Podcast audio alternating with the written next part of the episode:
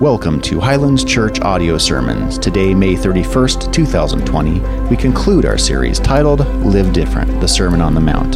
Today's sermon, The Sermon on the Move, will be taught to us by Pastor Thomas Slager out of Matthew chapter 7, verses 24 through 29. Enjoy. Good morning, church. It is great to be with you. You know, I am starting to miss you guys. It's not that I'm just starting now, I've actually been missing you for a couple of months, and I look forward to the day where we can be together in person again. But for now, go ahead, grab your Bibles. We are back in the Sermon on the Mount, our study, Live Different, the study of the greatest sermon ever given by the greatest teacher to ever teach. We are in the Sermon on the Mount. Uh, this is the greatest sermon that Jesus ever gave. It's found Matthew chapter 5 through chapter 7. And today we're actually going to close our study. We've been in this series since the beginning of January. That's four months, working, five months, working through the Sermon on the Mount. And this morning we're going to come to Matthew chapter 7, verses 24 through 29. So grab a Bible. I'm going to read it for us, and then we're going to hop in. Everyone then who hears these words of mine and does them will be like a wise man who built his house on the rock. And the rain fell, and the floods came, and the winds blew and beat on that house, but it did not fall, because it had been founded on the rock. And everyone who hears these words of mine and does not do them will be like a foolish man who built his house on the sand. And the rain fell, the floods came, and the winds blew and beat against that house, and it fell, and great was the fall of it. And when Jesus finished these sayings, the crowds were astonished at his teaching, for he was teaching them as one who had authority and not as their scribes. Let me pray. God, though it's my voice that's been heard, we know it's your word that's been spoken. And this morning, we trust your word, uh, your teaching as the authority for our life. God, this morning we're not um, studying someone else's sermon. We're not studying some other pastor's sermon. We are studying, studying a sermon that you gave that should make a huge difference in our life. God, as you give us a unique challenge this morning to put all of these words into practice, to not just be astonished at them, but to put them into action. Holy Spirit, I ask for your help in doing these things. We know that we will only be able to do them with your help. God, would everything we do and say this morning be done for your glory and your glory alone. We ask all these things in the name of your Son, Jesus. Amen. Now, you'll notice right off the bat, the bat, the bat in the beginning of this passage, Jesus says this Everyone then who hears these words of mine, now he's not just referring to this just this last passage he's been teaching through. He's referring to his entire sermon on the Mount. So, where I want to start us this morning is with review. I want to make sure we understand the words of mine, the words of Jesus that he's been teaching through. So do me a favor and rewind to Matthew chapter 5. Matthew chapter 5. If I was going to summarize all of chapter 5 in just a few words, I'd summarize it like this Christian character and conduct. Christian character and conduct. Matthew chapter 5 began with the Beatitudes. These are attitudes that Christ is calling us uh, to put, in, put into play in our own life. They're attitudes he's asking us to be. And when we look at these attitudes, they're very different from the attitudes and characteristics, the, the, the character qualities, the personal traits that we see uh, people in our lives today.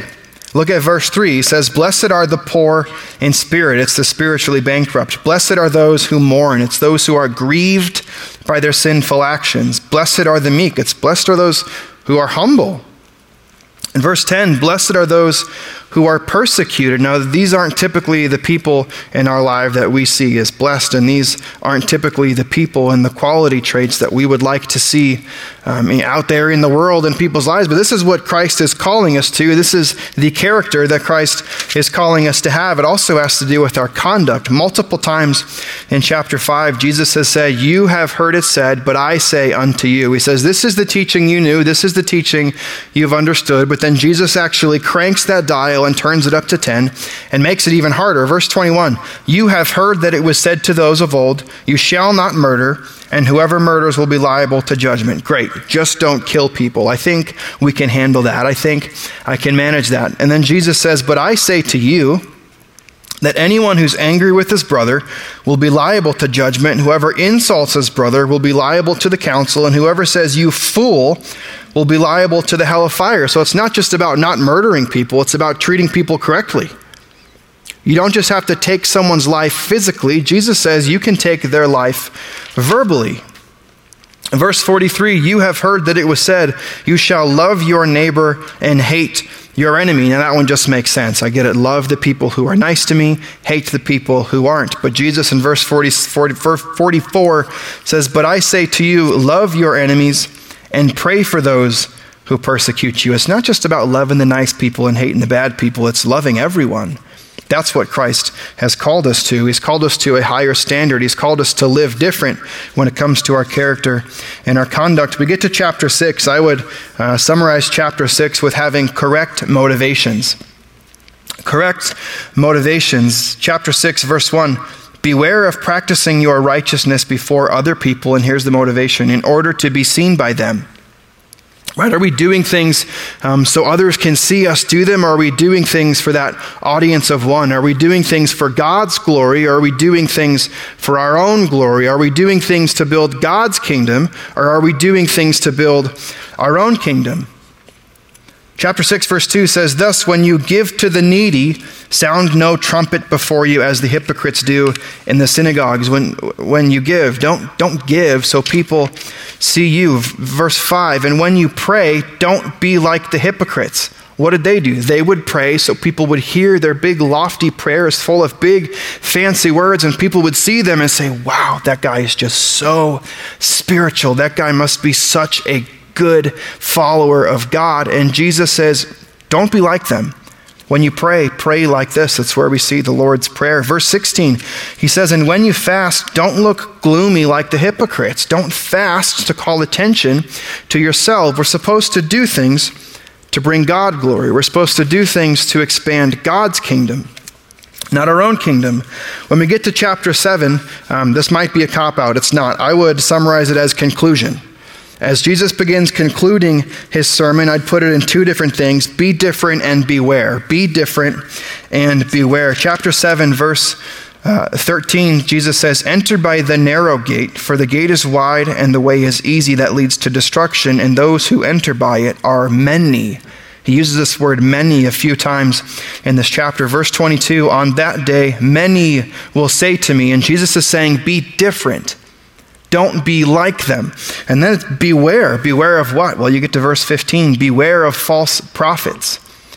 Beware of people with bad motives who are coming in to disrupt the unity and the church, who, who are coming in um, to preach false doctrines. And Jesus even says these people might not be easy to spot right away because they're, they're like wolves in sheep's clothing. They actually look like the people who are in the church. Now, Jesus covers a lot of ground in his Sermon on the Mount. He talks about the Beatitudes, character, conduct. He talks about correct motivations. He talks about us being different. He talks about us uh, needing to beware of false doctrines and false prophets who might come into the church. And then we get to our passage today, 24 through 29, and Jesus says, Everyone then who hears these words of mine, Everyone then who hears these words of mine. Now, what we're going to see in this passage is there's, there's, there's two different people. Okay, there's, there's a wise man and a fool, and both of them hear the same words of Jesus. Only one of them puts them into practice. Only one of them actually takes action.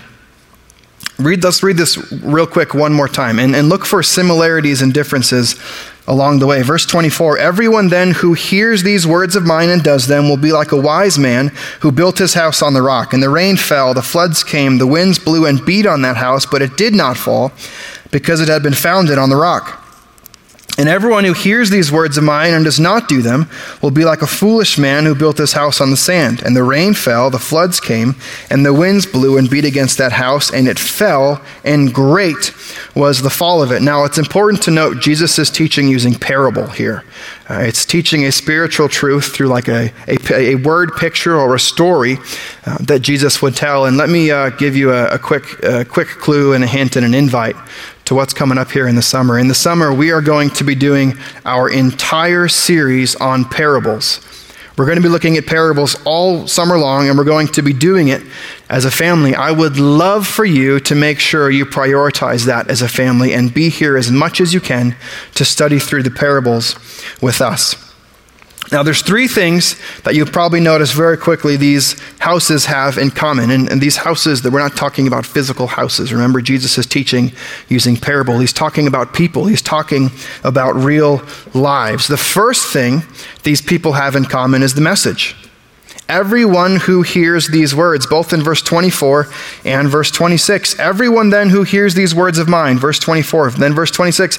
Everyone who hears these words of mine, everyone here is going to get the same building instructions. Everyone here is getting the same blueprints. No one's getting some secret insider knowledge. Uh, no one is getting like secret instruction from a different builder. Both of them get same instructions from the same master builder. So they have that in common. You could also say they have their location or their appearance in common. You know, the, the last two weeks, what we've seen is that there's people who look like the church. There's people who uh, they, they kind of pose and pretend to be a part of the church, but in reality, they're not a part of the church. They're wolves in sheep's clothing. They, they look the part, they play the part, but in all reality, Jesus says, it's not true. They're, they're posing, they're posers. I did this as a, a junior high kid. All my friends would skateboard, and you can take one look at me and realize that I probably don't belong on a board. Um, but I tried it. I'd put on cool camo pants and, and do everything that all my friends did because I wanted to look the part and play the part, but I didn't belong. And this is what Jesus talks about. There's, there's people who look the same. In, in, our church, there's people who sit in the same service. There's people who listen to the same message. There's people who drive similar cars. Their kids are involved in similar activities. We have people who quote the same Bible verses and people who sing the same worship songs. From the outside looking in, the home, the life looks the same. But Jesus says there's a very distinct difference. See, doing the right thing doesn't make you righteous. Doing the right thing doesn't make you righteous. And this is what some of these people were doing. They were just trying to do the right thing. Matthew chapter 5, verse 20. Let me read it to you real quick.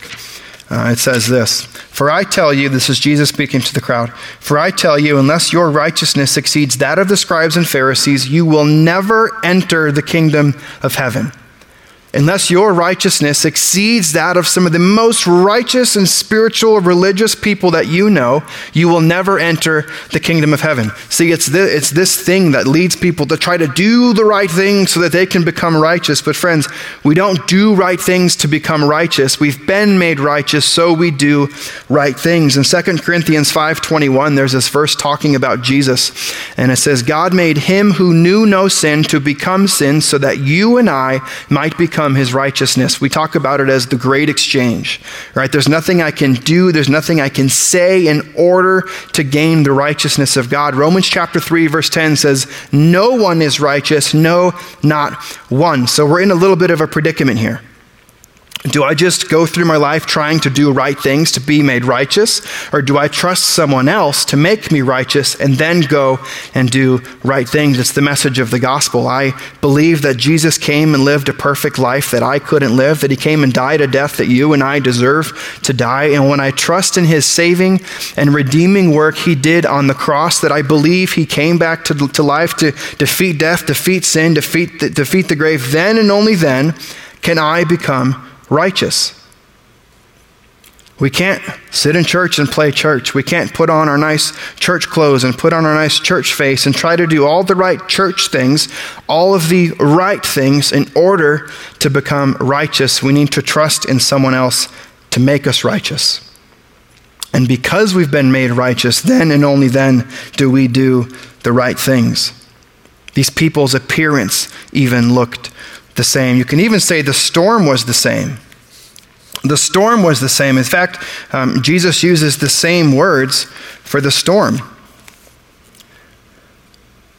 He says, The rain falls, floods came, winds blew, and beat against that house. Both houses experience the same storm. And we know in life we oftentimes have storms and trials. This is oftentimes what the Bible talks about when it's talking about trial and storm. Uh, James chapter 1, verses 2 through 4 says this Count it all joy, my brothers, when you meet trials of various kinds. Um, I love that word various because we can pretty much fit anything inside of it. That we want to. There's all types of trials that go on in our life. In fact, some people say you're either in a trial, exiting a trial, or about to enter into another trial. I know for many of us right now, we've been enduring through the trial of COVID 19, some in different ways than others, but each of us have had to endure this test, endure this trial in our own unique and various ways. Verse 3 says, For you know that the testing of your faith produces steadfastness, and let steadfastness have its full effect, that you may be perfect and complete, lacking in nothing. Now, here's the deal when you have a firm foundation, trials develop you. When you have a firm foundation, trials develop you. When you don't have a firm foundation, trials can destroy you. And that's the difference between these two houses. The difference between these two houses is the foundation. They hear the same message, they're in the same location, they look the same, they learn from the same teacher, they even experience the same storm, but only one house, only one life is left standing. It's a foundational issue. And, and what we know, there's all types of foundational issues in our society. You know, one type of foundational issue is that some say no foundation is necessary at all. Uh, we just don't need a foundation. That's one of the foundational issues in our society. Another foundational issue is that people say any foundation will do it all. So we have one group saying you don't need a foundation, and another group saying you can just pick any foundation and you'll be fine. But here we have Jesus saying there's one firm foundation. There's one firm foundation. And we often overlook the foundation, and oftentimes um, we realize we have a foundational issue once it's too late because things begin to fall apart. I think through uh, the TV shows my wife and I like to watch, and this is speaking to the house illustration that Jesus is using. We like to watch that HGTV stuff. Uh, it's the Chip and Joanna Gaines and the Fixer Upper and, and the Flip It or Sell It and all these different things. Um, I've never watched a show. I've seen Property Brothers. You've probably seen that show. Um, there is no show called Foundation Brothers because that would just be boring. It'd be boring to have a show where two guys show up and say, hey, we're just going to check out the foundation, and then they leave because that's not our focus. Our focus is typically on the floor up. Right? We look at the frames, we look at the paint, we look at the function of everything. We typically don't look at the foundation until we think we like everything else. In a house, you typically discover foundational issues once it's too late. And it's not just the big storms, oftentimes, it can just be a busted, leaky faucet or a broken sink. And that damage over a long period of time left unchecked can have catastrophic results on your whole life. And Jesus says there's a major foundational difference here. One foundation sand, and one foundation is bedrock. He says, Everyone who hears these words of mine and does them will be like a wise man who built his house on the rock. Verse 26 And everyone who hears these words of mine and does not do them will be like a foolish man who built his house on the sand. So we have one foundation rock, one foundation sand. And this kind of sounds like a no brainer when we really think about it, right? If I was going to ask you, if I brought you out to two properties, both of them had the same view, same corner, everything was great. One foundation was just sand, and one foundation was like hard bedrock. And I asked you, which one do you want to build on? It, it kind of sounds like a no brainer. We know which one is better to build on, but when it comes to us submitting our life to someone and submitting uh, our, our lives to someone as Lord, we, we have extreme difficulty in doing that. And they would have got the connection here. See, uh, in the summer months in the Middle East, the desert sand during the summer when it gets super hot, not a lot of rain, it, it would look rock hard. Right? So it's, it's, it's not so much that the foolish builder um, knew he was building on a bad foundation, he thought it looked good. He thought it looked right. He thought it looked like the right thing to do. But, but the issue would come this, this hard packed sand, when, when rain would happen, it would start to wash everything away. So Jesus says, Man, you got to do the work. See, because back in the day when they were building foundations for these homes in the Middle East, they would dig below the sand until they found bedrock, which is the literal translation for the word rock here.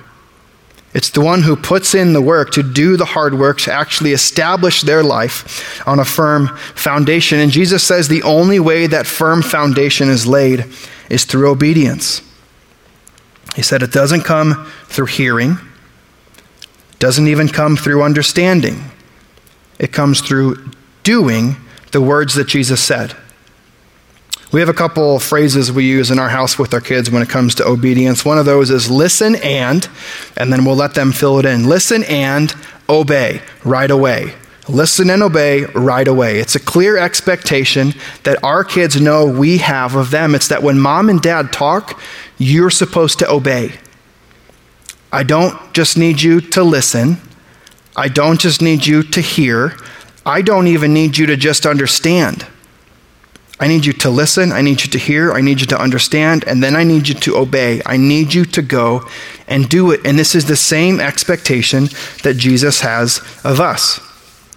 Oftentimes, we don't like this. We don't want to get trapped in this legalistic thing where we're doing the right things for the sake of doing the right things. But if we're going to call him Lord, it means we're listening and obeying what he tells us to do. Luke chapter 6, verse 46, Jesus says this Why do you call me Lord, Lord, and don't do what I tell you? It, it's just so inconsistent. It doesn't make any sense. You call me Lord, but, but you don't follow my commands. In 1 John chapter 2 verses 4 through 6 it says this, whoever says I know him, I know him, I have a relationship with him, I love him, I care for him, I know him, but does not keep his commandments is a liar, and the truth is not in him. But whoever keeps his word, in him truly the love of God is perfected. By this we may know that we are in him. Whoever says he abides in him ought to walk in the same way in which he walked. If we don't obey him, we don't know him. If we don't listen to him, he's not our Lord. Jesus isn't just teaching here for information transfer, Jesus is teaching for life transformation. Let me say that again. Jesus isn't teaching here for information transfer. Jesus is teaching for life transformation. It's not enough that we just know what he's saying.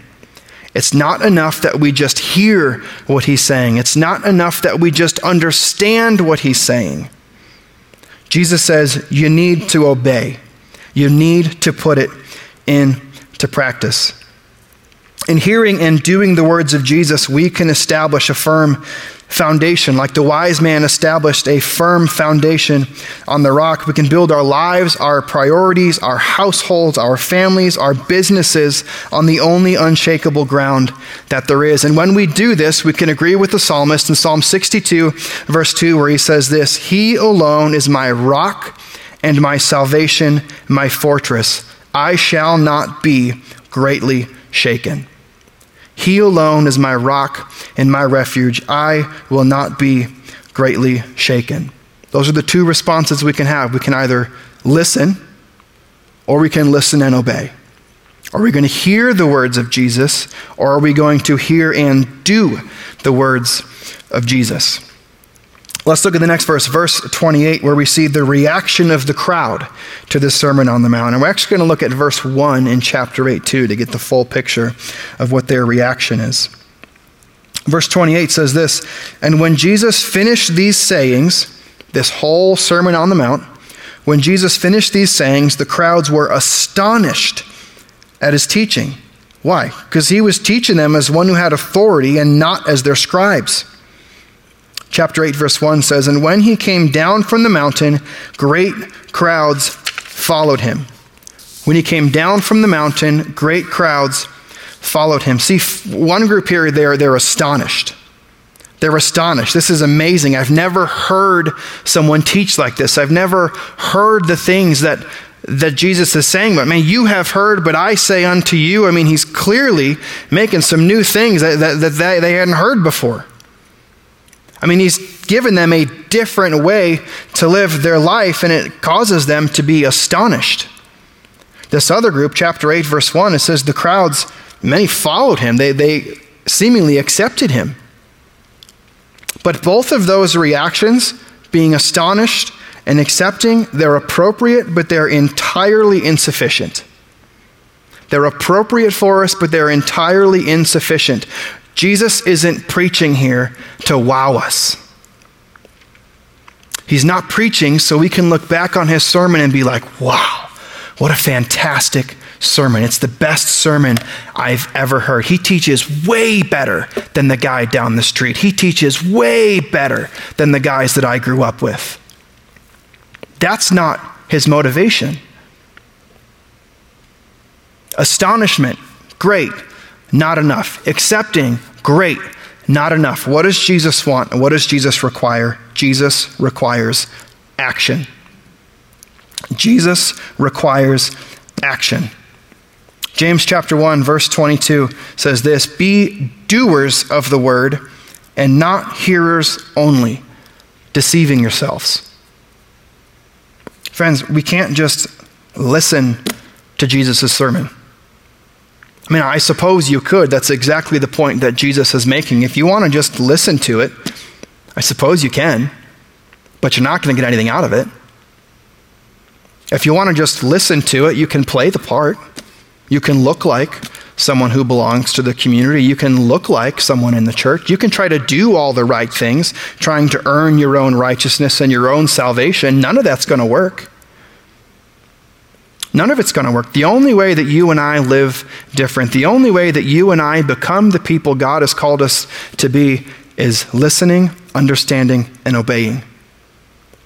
Not just, wow, what a great sermon. Not just, okay, I'll listen to more, but total submission and responding in action. The Sermon on the Mount wasn't meant to be left on the mountain.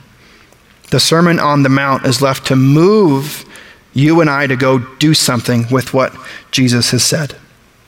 So let me ask you a couple of questions as, as we close. Um, how will you respond? How will you respond? I know we covered a lot of ground. We covered a lot of ground studying Jesus' teaching on the Sermon on the Mount, but this is Jesus' question. How are you going to respond? Are you going to be like the fool who, who hears the teaching, but then just goes on living your life like you lived before? Are you going to be like the wise man who hears the teaching of Jesus and then obeys and follows, implements, takes action, and does the things that Jesus has called us to do. This is the only way to build a storm proof life. And I don't mean a storm free life. Storm free does not exist, storm proof does exist. This is what Jesus says. If you want a life that can be built on the firm foundation of the truth of Jesus, Jesus' teaching, and who Jesus was, obedience, the only way to build a storm proof life is by doing the things that Christ has called us to do. Simply hearing these words is not enough. Simply being astonished at these words is not enough. You and I need to take action and obey the things that Christ has called us to do. Then and only then can we live the lives that are different, live the lives that Jesus has called us to live for His glory and His glory alone.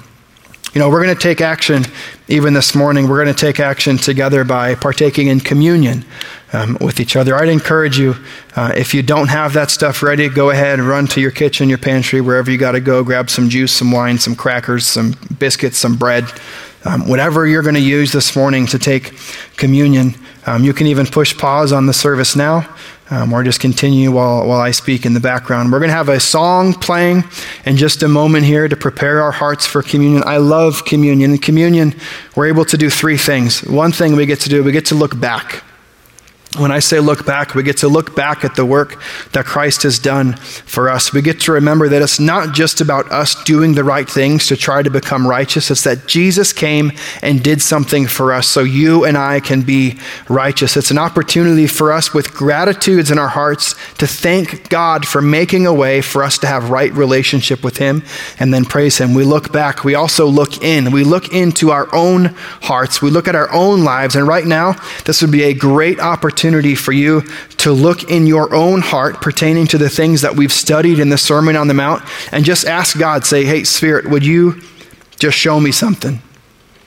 Would you show me something where I'm wrong in, in, my heart? Would you show me some area of my life where I need to be different, where I need to live different? Uh, would you just bring something to my memory, bring something to my mind, something that Christ taught here in the Sermon on the Mount that I need to not just listen to, but actually do? Communion gives us a chance to look in and do just that. And then, thirdly and finally, it gives us a chance to look forward and, and look for and long for the day when you and I get to be reunited with Jesus perfectly, face to face. No more sin, no more sorrow, no more tears, no more trial. Perfect communion and harmony with Jesus. So, if you don't have your stuff to take communion, I'd encourage you go ahead and grab the elements, and we'll be back in just a few moments. On the night that Jesus was betrayed, he was in the upper room with his disciples, and during a meal, he took bread and he broke it. And he said, This is my body broken for you. Do this in remembrance of me.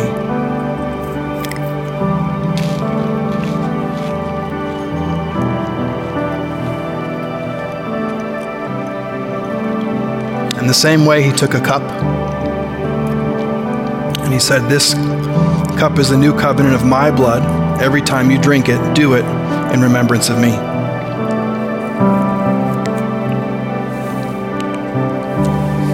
Jesus, we do want to live lives that are different. We don't want to keep going through the motions, God. We don't want to just do right things for the sake of doing right things, God. We know that you have made a way for us to be righteous through your Son, Jesus, that He came and took our sin and freely gave us his righteousness. God, because we've been made righteous, would we then go and do the things that you've called us to do? Would we go and live the lives that you have called us to live? God, we don't just want to be hearers of the word in this Sermon on the Mount, we want to be the doers of these words on the Sermon on the Mount. And would we do those things for your glory and your glory alone? Islands Church, may each of us not just be hearers of the word when it comes to this great sermon from Jesus, would you and I be doers of the word? And in doing so, build our lives on the firm foundation, the only firm foundation there is, the foundation of Christ. And would that be done for his glory and for his glory alone?